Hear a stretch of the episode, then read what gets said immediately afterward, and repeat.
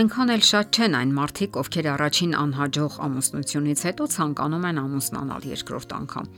Եվ այնուամենայնիվ, դա երբեմն տեղի է ունենում։ Եթե ոմանք հարկադրված են դրան դիմելու, մյուսները յենթագիտակցաբար ձգտում են նորությունների եւ հույզերի թարմության, չպատկերացնելով, որ դա անverջ գործընթաց է եւ խոսում է ներքին հիմնախնդիրների մասին եւ գուցե լավ բանի չհանգեցնի։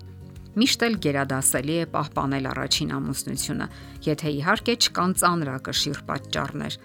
Այո, բոլոր մասնագետներն էլ այն կարծիքին են, որ հարկավոր է պահպանել առաջին ամուսնությունը։ Վիճակագրական տվյալները վկայում են այն մասին, որ երկրորդ ամուսնությունը նույնպես միտում ունի բացասական հունով ընթանալու։ Եթե մարդը հակված չէ ընդունելու սեփական սխալները, դրանք վերլուծելու եւ հետեւություններ անելու, ներողություն խնդրելու իր սխալների համար, ապա նա միշտ էլ դատապարտված է անհաջողության իսկ վերլուծող սեփական անկատարությունն ընդունող եւ ներողություն խնդրող անznավորությունը այդպես է վարվում հենց առաջին ամուսնության դեպքում, այլ ոչ հետագայում։ Երկրորդ ամուսնության ժամանակ զույգին հաստատ խանգարում է անցյալի հիշողությունը։ Նրանք շարունակում են կրկնել նույն սխալները եւ այդպես էլ երբեք հաջողության չեն հասնում։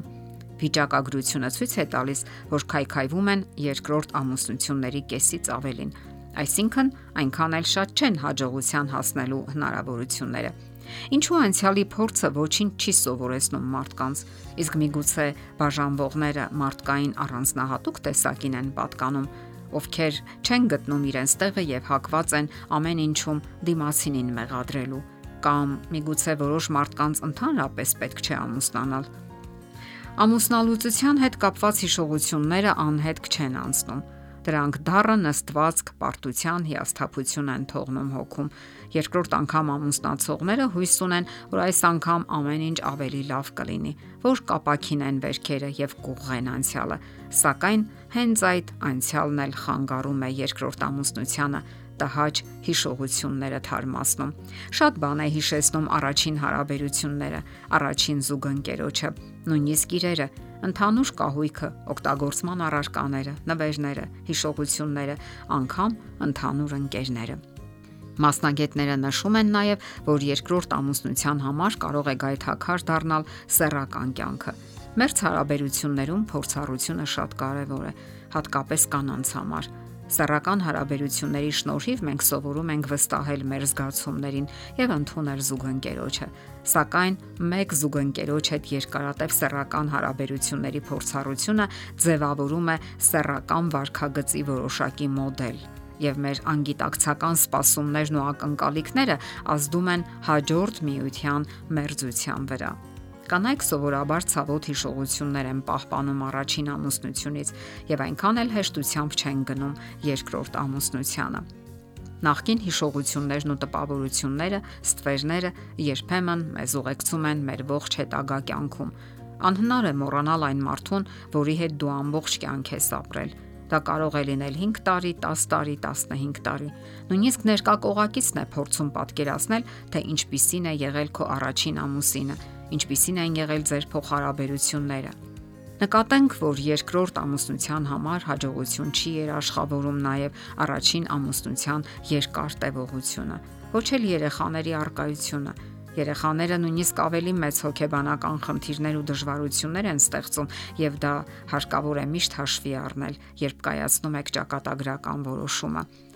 Արդյոք պատրաստ եք այնպես սիրել ուրիշ երեխային, որ գոհ մնան բոլորը պատրաստ եք հավասար իրավունքներ ապահովել բոլորի համար, թե հոգեբանորեն եւ թե նյութական առումով։ Շատ հիմնախնդիրներ հենց այստեղ են առաջանում եւ բոլորը չէ որ կարողանում են հաղթահարել խորթությունը։ Իսկ թողնել ինքնահոսի դա ավելի քան վատ է եւ վաղ թե ուշ հիմնախնդիրները գլուխ են բարձրացնելու եւ այն էլ ամենաայլանդակ ձևով Նյութական դաշտը ականապատված դաշտ է նույնիսկ ամենահարազատ անznավորությունների համար, իսկ խորտ զավակների դեպքում այն առավել տհաճ ձևեր է ընդունում։ Երբ դուք ամուսնալուծվում եք չլուծելով առաջինի հիմնախնդիրները, պատրաստ եք արդյոք լուծել երկրորդ ամուսնության առանձնահատուկ դժվարությունները։ Եթե դուք հարցերը լուծող անznավորություն եք, ինչու չլուծեցիք առաջինի հիմնախնդիրները։ Հույս ունեիք, որ դրանք ինքնուրույն են լուծվելու ոչ մի հարց ինքնուրույն չի լուծվում։ Հիմա էլ եք դուք կանգնելու նմանատիպ խնդրի առջև։ Պարզապես հիմնախնդրի տեսակն է տարբեր, եթե իհարկե չեք պատրաստվում ամուսնանալ հատուկ ձեզ համար ծրագրավորված ռոբոտի կամ համակարգչի հետ։ Ահա թե ինչու հաստատակամ խորհուրդ եմ տալիս ձեզ. լուծեք հարցերը անհապաղ, լուծեք համատեղ ջանքերով եւ հույս չունենաք, թե երկրորդ կողակիցը հրեշտակ է լինելու, այնպես ինչպես դուք էլ հրեշտակ չեք։ Դրանից բացի մի վտանգ էլ կա Առաջին կապը խզողները երկրորդն ավելի մեծ թեթևությամբ են խզում, մարդն անգիտակցաբար պատրաստ է դա անելու, որովհետև ունի դրա փորձը եւ իրեն պատրաստ է զգում դրա համար։ Բոլոր դեպքերում կյանքում հանդիպում են իրավիճակներ, երբ զույգը կանգնում է անխուսափելի իրականության առաջ եւ ամուսնալուծությունը միակ հնարավոր ելքն է թվում ստեղծված իրավիճակից, իսկ դա արդեն նոր իրականություն է եւ նոր փորձառություններ, որին ամեն մեկը չէ որ պատրաստ է եւ այնուամենայնիվ չի բացառվում, որ երկրորդ ամուսնությունը հաջող լինի։ Եթերում ընտանիք հաղորդաշարներ։ Ձեզ հետ է Գեղեցիկ Մարտիրոսյանը։ Հարցերի եւ առաջարկությունների համար զանգահարել 033 87 87 87 հեռախոսահամարով։